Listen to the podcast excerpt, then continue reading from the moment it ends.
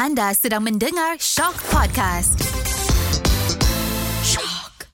Hai, bertemu kita kembali dalam Shock Confession Bilik Gelap edisi recap. Dan minggu ini saya bersama saya Hakim Yasri. Dan saya Rosi Nasir.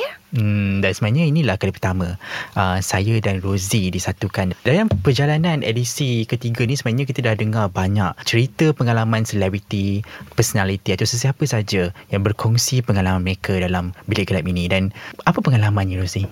Musim ketiga Confession Bilik Gelap sebenarnya bagi saya amat istimewa kerana menghimpunkan banyak nama-nama besar, ya. Terima kasih kepada Hakimi dan tim kerana berusaha orang kata mencari gali, ya, nama-nama terbaik yang dapat memberikan inspirasi kepada rakyat Malaysia. Sebab itulah kalau kita lihatnya barisan-barisan jemputan yang ada, daripada Yang Berhormat Syed Saddiq sehinggalah kepada Yang Amat Berbahagia Tun Dr. Siti Hasmah, ya. Bukan calon-calon orangnya yang berkongsi kisah-kisah untuk jadikan teladan. Jadi itulah saya rasa istimewanya musim 3 yang membezakan dengan musim-musim terdahulu. Jadi saya boleh katakan sebenarnya musim ketiga ni memang opportunity sikit dia punya list, kan. Seronok. Heavyweight orang kata. Okey, jadi sepanjang perjalanan episod 1, kedua dan tiga, kita flashback balik episod pertama. Kita akan gali dan membongkar kisah pengalaman jatuh bangun daripada personality dan juga selebriti yang kita hadirkan dalam Bilik Gelap ini. Dan dalam episod pertama bersama YB Syed Saddiq, apa yang mungkin Rosie rasa titik kata-kata hikmah yang dikatakan, yang dilontarkan oleh Syed Saddiq yang sampai sekarang tengyang-nyang dalam pemikiran dan juga telinga Rosie sendiri? Jujurnya saya rasa saya pernah berkongsi dengan Kimi dan tim sebelum ini. Saya menceritakan bagaimana sebenarnya sebelum ini saya pernah berpeluang menemu bual Yang Berhormat Syed Saddiq, ya, beberapa tahun dahulu. Pertemuan pertama itu merupakan satu persona yang besar kepada saya kerana saya merasakan bahawa wow, inilah anak muda yang mengangkat suara generasi baru untuk mengubah lanskap masa depan negara.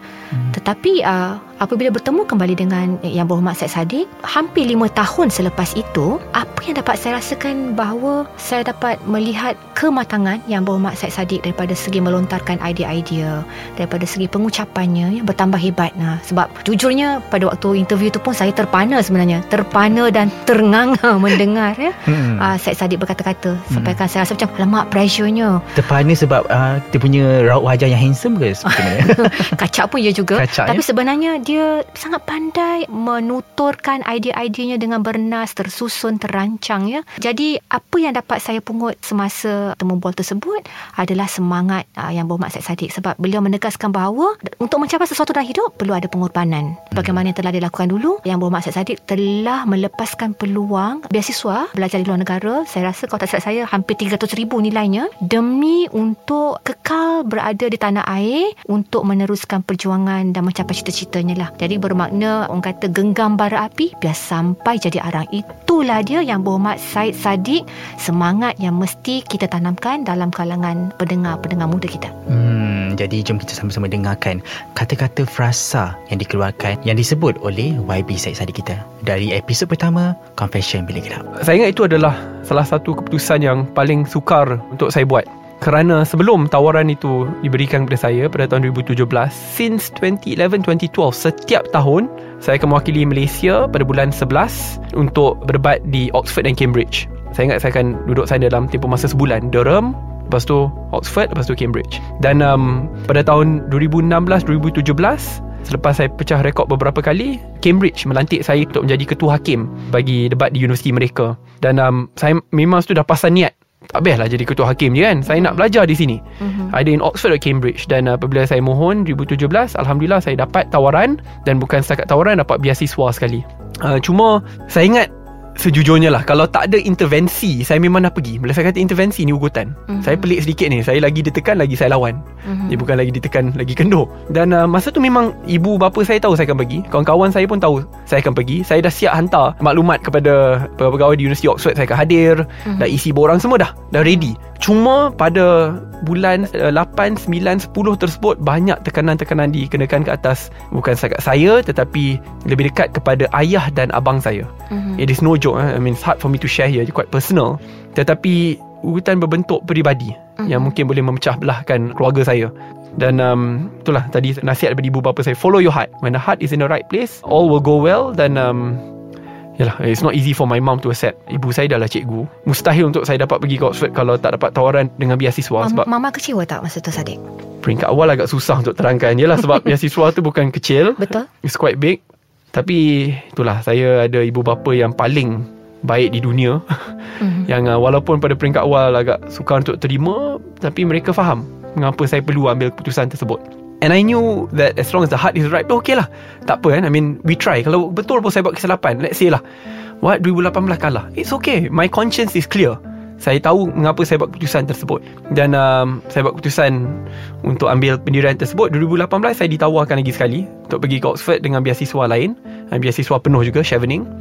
Dan pada masa tersebut saya dah jadi MP, tapi belum dilantik ke dalam kabinet. Dan sebelum saya pergi, tiba-tiba dapat tawaran untuk berkhidmat sebagai menteri. Di situlah saya tangguhkan impian itu lagi sekali, kerana saya percaya kalau hati berada di tempat betul, mungkin peluang itu dilepaskan sekarang, tapi in the future anything can happen. Dan uniknya dalam politik ni, jangan kita sesekali takut untuk kalah, kerana kalau kita takut untuk kalah ni, kita akan menggilakan kuasa dan tak nak hilang kuasa tersebut. So bila kalah, tak pernah kalah, pergilah belajar. I have a lot to learn. Dan saya pun masih muda, banyak lagi saya perlu belajar, banyak lagi perlu saya berkhidmat. So bila tiba masanya, boleh saya ke sana. Kalau tidak, perjuangan itu akan diteruskan. Itu dia kata-kata daripada YB Syed Saddiq kita. Dan sebenarnya banyak pengalaman dan juga pengajaran yang kita dapat dengar daripada sini. Dan daripada meja parlimen, daripada meja politik, kita pergi ke meja hiburan ya. Walaupun kan dia punya jauh jarak beza itu kan. Walaupun hiburan sebenarnya bukan hiburan-hiburan yang biasa. Betul. Kita ambil Ratu Dandut ni. Sebenarnya bila disebut nama Ifa Razia, apa bermain dalam fikiran Kak Rosi itu? Jujurnya juga, semasa saya dimaklumkan bahawa Shock Confession Bilik Gelap akan membawa Ratu Dangdut, Ifa Razia, saya sebenarnya berdebar-debar juga ya, sebab saya tidak ada banyak pengetahuan tentang selebriti dangdut. Bukan genre saya lah. Tetapi saya mengambil cabaran itu, saya kata okey, saya mesti baca dan kena ambil tahu siapa sebenarnya Ifa Razia sebelum dibawa masuk ke konti. Jadi kini apa yang saya dapat pelajari daripada Ifa Razia juga tentang semangat Ifa Razia, kisah jatuh bangunnya, bagaimana dia menceritakan bahawa setinggi mana pun dia pergi, dia tetap akan ingat kepada tanah asal usulnya, di mana dia dibesarkan dan dilahirkan di flat jalan berkeliling. Kemiskinan telah mengajar dia untuk menjadi manusia yang berhati besar. Ya, dia kata walaupun hidupnya telah senang sekarang pun, dia kata hatinya tetap ada di situ. Dan saya tertarik dengan kata-kata Ifa mengatakan bahawa andai kata satu hari nanti tanah yang telah diratakan itu dia tapak flat berkeliling. Ya, dia kata kalau lah di situ akan dinaikkan satu kondominium hebat, dia berazam dia akan membeli penthouse di situ dan tinggal di situ. Ya, kerana dia kata memori, kisah luka, kisah suka, kisah duka, semuanya ada di situ. Semangat itu sangat besar. Maknanya walaupun burung tu kata terbang jauh ke langit, dia tetap akan balik ke sarangnya. Itulah dia Ifa Razia. Ya, jadi apa kata sama-sama kita dengarkan frasa kata daripada seorang Ifa Razia dalam Confession Bilik Gelap episod kedua. Macam saya, hari-hari saya lalu rumah saya, rumah lama flat tu. Sebab saya sekarang tinggal di setapak, saya akan melalui, menyusuri jalan bekas tapak flat berkeliling. Saya mesti takkan lepaskan pandangan saya. Saya akan pandang, walaupun benda tu dah tak ada, saya membayangkan rumah saya dekat situ lagi.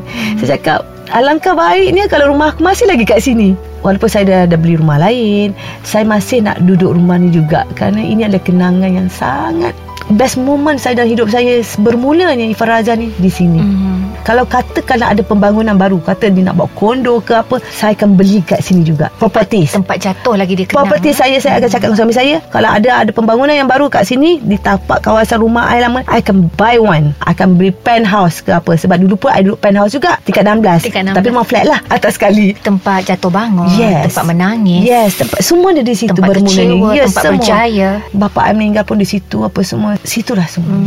My husband cakap, jom kita beli rumah banglo luar pada KL, kita dapat tanah yang besar, rumah yang besar dengan amount yang sama, tapi kita dapat more bigger than now. Tak nak, I tak boleh keluar KL, I cakap. Sebab my husband, dia bukan orang KL, dia orang Ipoh, tapi sini kahwin dengan I, kita duduk KL apa semua kan. Mak mentua semua, adik-beradik semua datang duduk KL, dah tak duduk kat Ipoh lagi dah. I cakap I tak boleh keluar pada KL, sebab ini adalah nyawa I kalau boleh nak duduk dalam KLCC. I kalau rumah tak nampak KLCC, you jangan harap nak suruh I beli rumah tu ataupun duduk jauh daripada KLCC. So make sure I punya kiblat I kalau di Malaysia ni kena nampak KLCC. Demikian tadi sedutan temu bual dengan Ifa Razia. Ya, sebenarnya ada banyak lagi kisah-kisah di balik tabir yang mencetuskan air mata semasa kami memanggil Ifa Razia ke studio. Banyak boleh kita dekat pengajarannya, Kimi. Betul. Dan kepada siapa yang mungkin terlepas episod ni, boleh dengar episod kedua ni daripada Ifa Razia. Yang menariknya, dari Ratu Dangdun, pada episod ketiga, kita beralih pula kepada selebriti cantik, Akhirin Akhiruddin. Sesi tu saya tahu dikemudikan oleh Kimi. Jadi Kimi, mengapa memilih Akhirin Akhiruddin? Dari perspektif Bilik Gelap sendiri, sebenarnya kita cuba untuk variety kan siapa yang datang Bilik Gelap ni. Kita cuba mereka dari bidang politik, bidang nyanyian, dan sebenarnya saya cuba nak inject sikit elemen budak-budak muda ni, generasi muda. Jadi Akhirin ni saya lihat pada awalnya dia seorang yang ada profil yang baik dalam bidang pengacaraan kan. Dia seorang pengacara. Lepas tu jump pula dalam bidang lakonan, dan sekarang ni aktif dalam bidang sukan kan, sukan muatai. Jadi bagi saya ini suatu benda yang baik bagi generasi muda kan, berubah pada satu kehidupan ke kehidupan yang lain. Dan saya dapat satu benda yang mungkin membuka minda saya dan juga membuka minda budak-budak muda sekarang ni untuk berani mencuba apa saja. Jangan takut, tak ada limit dalam kehidupan ni. Dan sebenarnya kehidupan ni, saya boleh katakan apa yang diceritakan oleh Akhirin membuka mata saya supaya jangan ada limit dalam setiap perbuatan hidup kita. Dan ini membuktikan Akhirin menjadi seorang yang berbeza. Dan saya yakin Akhirin juga melalui fasa comparison kan, bila kita nampak orang cantik kan, nak dalam kehidupan dia sebagai seorang selebriti, mesti dia akan berjumpa dengan selebriti yang lebih cantik kan. Jadi Akhirin ni saya nampak bijak kerana dia lain sikit. Dia macam okey, orang semua dah cantik, apa kata dia jadi seorang watak yang macam berbeza sikit. Mungkin buat watak wanita-wanita bersukan kan. Jadi penerimaan tu dilihat satu benda sangat berbeza. Impak dia sangat luar biasa dari segi profiling dia sendiri dan juga penerimaan rakyat Malaysia sendiri. Unik ya? Unik. Okey, jadi tanpa kita buang masa, jomlah kita dengar apa sedutan kata-kata hikmah ataupun pengalaman yang mungkin dia pernah rasa dikomparekan dengan artis muda ataupun mungkin selebriti yang lebih baik, lebih cantik pada dia. Jom kita dengarkan episod Akhirin Akhiruddin, Confession Bilik Gelap, episod 3. Sebagai seorang manusia, of course kita ada terlintas fikiran macam tu, tapi kita kena ubah kita punya fikiran untuk tak ke arah situ. I mean, everyone is perfect in their own way, and kalau orang tu boleh accept you macam tu, accept. Kalau tak boleh, then it's okay. Macam bersyukur lah. Dan kalau saya boleh nak encourage lah youngsters kat luar sana untuk masuk watanya, supaya you know, dia macam bantu kita punya mental lah. Itu dia daripada Akhirin ya. Banyak kita boleh dapat belajar daripada pengalaman dia, dan juga kita boleh jadikan sempadan daripada kehidupan dia yang mungkin tak kena ataupun kena dengan kehidupan kita. Kita jadikan sebagai pengajaran dalam hidup kita. Daripada seorang selebriti, kita pergi kepada siapa lah ni, Kak Rozi? Dia adalah mantan komposer muzik Malaysia, Iman Wan Takming. Memang terkenal kerana dia lah orangnya yang menggerakkan Adam's Autism Family Instagram dan Facebook ya. Oh, Adam yang autism tu. Okay, alright. Ini ialah bapa dia kan? Inilah bapa kepada anak istimewa itu. Ini sebenarnya adalah suggestion daripada Kak Rozi untuk kita cari kan. Jadi kenapa nama Iman tu menjadi pilihan Kak Rozi pada awal-awal? Saya rasa Iman Wan Takming ni bukanlah nama asing dalam kalangan komuniti ibu bapa yang mempunyai anak-anak autisma ya.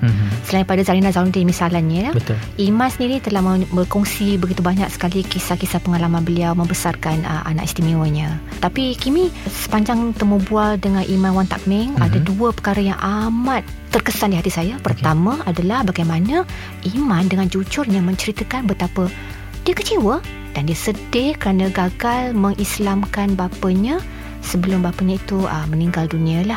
Kerana sebenarnya pada asalnya kita tahu bahawa mereka sekeluarga beragama Taoism sebelum berpindah ke agama Kristian, dan akhirnya Iman menerima hidayah untuk memeluk agama Islam. Tapi daripada temu batu, saya dapat rasakan ada kekesalan dalam raut wajah dan pada mata Iman sendiri. Dan Kimi pun nampak kan bagaimana Iman, saya rasa, meneteskan air mata. Betul. Dia kesal air matanya kerana sedih teringatkan bagaimana hajatnya untuk membawa ayahnya kembali kepada Nur Islam tidak terlaksana. Jadi saya dapat lihat betapa dalamnya kasih sayang Iman Wan Takming, seorang saudari Islam baharu, dalam usahanya untuk mengembangkan syiar Islam. Saya rasa itu adalah perhubungan yang amat indah. Apa yang mungkin Kak Rosi belajar daripada pengalaman Iman sendiri? Antara yang boleh saya petik di sini adalah tentang kesyukuran. Saya dapat lihat bahawa Iman dengan agama Islam, Iman mengatakan bahawa dia belajar untuk bersyukur dalam segala segi. Sebab dulu dia pernah kata dengan duit RM100 saja dia membawa keluarganya untuk buat groceries lah. Dia kata duit itu je lah yang ada dalam poket dia. Dan apa kata dia pernah hidup dalam keadaan kemiskinan, tidak ada job ya, tak ada kerja, tak ada duit kan. Tetapi masih perlu melunaskan hutang piutang keliling pinggang ya. Betul, dan saya boleh katakan inilah confession eksklusif yang tidak diceritakan oleh Iman dalam mana-mana platform kan. Dan jom kita dengarkan kata-kata frasa yang terhebat, pengalaman Iman sendiri dalam membesarkan anaknya, dan inilah kata-kata pengalaman yang paling terbesar yang kita kongsikan dalam Confession Bilik Gelap episod 4, Iman Wan Takming. Saya lah cabaran dia sebenarnya. Sebab bukan tak boleh terima, saya tak ambil pot. Bila doktor kata anak saya ada autism, saya pun macam okay, what's the big deal kan. Autism, saya pun tak tahu apa itu autism. Isteri saya dah mula nak baca, nak ambil tahu lebih kan mengenai autism. Saya selalu cakap dengan wife saya, kata jangan risaulah benda ni sementara kan, nanti dia okey lah, dia akan cakap, jangan risau kan. So saya masuk dalam dunia saya balik. Masa itu saya tengah enjoy lah dunia hiburan saya. Saya dalam dunia muzik, saya tengah sibuk dengan kerjaya saya kan. Saya tak ambil pot. Sebenarnya masa Adam kecil dulu, umur dia 3-4 tahun, saya jarang involve. Ya, wifi yang banyak involve. So bila hari ni saya dengar kadang-kadang ada wanita-wanita yang cerita, yang cakap kan husband dia tak boleh terima lah kan, ya, sibuk lah, tak involve lah, dia kena jaga anak dia sendirilah. Saya faham sebab saya pernah macam itu. So saya rasa hampir 2 tahun lah, 2 tahun untuk saya mula rasa ini rasa-rasanya keadaan anak saya Adam ini semua hidup dia macam ni. Saya kena buat sesuatu lah. Maknanya 2 tahun selepas diagnosis tu barulah saya sedar, saya mula terfikir nak ambil tahu, nak dengar kan. Ya, itu dia ya, perkongsian daripada Iman yang mungkin memberi pengalaman dan juga pengajaran pada kita. Dan episod seterusnya kita dah daripada influencer, daripada selebriti, kita pergi ke figura yang mungkin memberi inspirasi dalam hidup kita. Ya, nampak biasa, nampak macam orang biasa, tapi ceritanya luar biasa. Dan siapa Kak Rosi? Insan istimewa tersebut adalah Tan Sri Muhammad Daud Bakar. Beliau merupakan penaung Kedah Darul Aman FC fan club ya. Apa yang mungkin Kak Rosi belajar daripada kisah Tan Sri Muhammad Daud Bakar? Dia sebenarnya hanyalah seorang budak miskin daripada sebuah keluarga yang agak susah. Dia menceritakan bagaimana ibunya dulu diceraikan, bagaimana dia dan keluarganya dipulaukan oleh keluarga ayah tirinya ya. Banyak kesusahan telah berlaku. Dan salah satu cerita yang mengejutkan saya adalah bagaimana masa kecil Tan Sri Muhammad Daud ni pernah sakit lumpuh, tak boleh bangun. Tapi bayangkan bagaimana dia mengumpul semangat, mengumpul kekuatan untuk bangkit dari perbaringan, tak mahu terlantar je kan, dan mencapai kejayaan. Beliau memang kata belajar dengan cemerlang. Dan akhirnya bayangkan ni, anak miskin tadi yang dulunya kata umpamanya lah pakai kasut bola koyak, sekarang sudah menjadi pemilik sebuah pasukan bola sepak terkenal di Malaysia. Hebat tak hebat? Dan lebih mengujakan saya adalah kerana title Tan Sri sendiri, beliau telah dinobatkan sebagai pakar kewangan Islam 5, antara 5 terbaik di dunia. Dan saya yakin ramai di luar sana mungkin pernah lalui fasa kemiskinan sama seperti Tan Sri, dan saya yakin ini juga adalah satu perkongsian dan cerita yang mungkin kena dengan hidup anda. Kita ingat balik kehidupan kita zaman dulu, mungkin kita lalui lebih teruk daripada ini, dan ujian yang kita lalui pada ini membawa kita pada apa yang kita sekarang. Itu saya rasa antara perkongsian daripada Tan Sri yang mungkin kita boleh dengarkan selepas ini. Jom sama-sama kita dengarkan perkongsian daripada Tan Sri. Apa yang menarik perkongsiannya dalam episod Confession Bilik Gelap episod ke-5. Sebab saya rasa 99.9 hidup saya ini, cara saya fikir, cara kerja saya adalah from my mother. Bercakap tentang arwah bonda ya, Tan Sri, kalau ada satu sentuhan emas arwah bonda kepada Tan Sri, apakah ia? Jangan bergantung kepada orang lain. percaya diri sendiri bahawa kita boleh menjadi insan istimewa tanpa memohon dan meminta tangan pada orang lain. Dan beliau seorang yang amat susah hidupnya, yang mempunyai multi skill, multi dimension dari segi kehidupan keluarga, masyarakat, anak-anak dan sebagainya. Dan itulah satu pegangan yang saya pegang. Don't ever look down at yourself. Jangan kita rasa kita ni lemah dan perlukan bantuan. Bila terdesak, kita minta bantuan. Tapi dia punya prinsipal argumentnya, hang kena percaya, hang boleh buat sendiri. Dalam bahasa lorat utara lah, hang boleh buat sendiri. Jadi saya jarang tengok dia memanjangkan tangannya meminta bantuan, jarang sama sekali. Paling teruk pun dia akan gadai dia punya seutas Subang, Kelang dan sebagainya. Kalau begitu Tan Sri, pernahkah Tan Sri timbul sekelumit rasa kesal atau sebal dalam diri Tan Sri kerana dalam banyak waktu isteri dan anak-anak Tan Sri terpaksa dikesampingkan, atau kalau boleh saya sebut sebagai dinombor duakan, kerana Tan Sri mendedikasikan seluruh hidup Tan Sri untuk kejaya. Memang ada rasa sebagai manusia biasa, mereka tidak mendapat masa, fokus, perhatian, mungkin kemanjaan lebih daripada yang diharapkan berbanding dengan ayah dan suami yang lain. Mungkin bagi saya itu satu perkara yang tidak dapat kita nafikan. Kita kena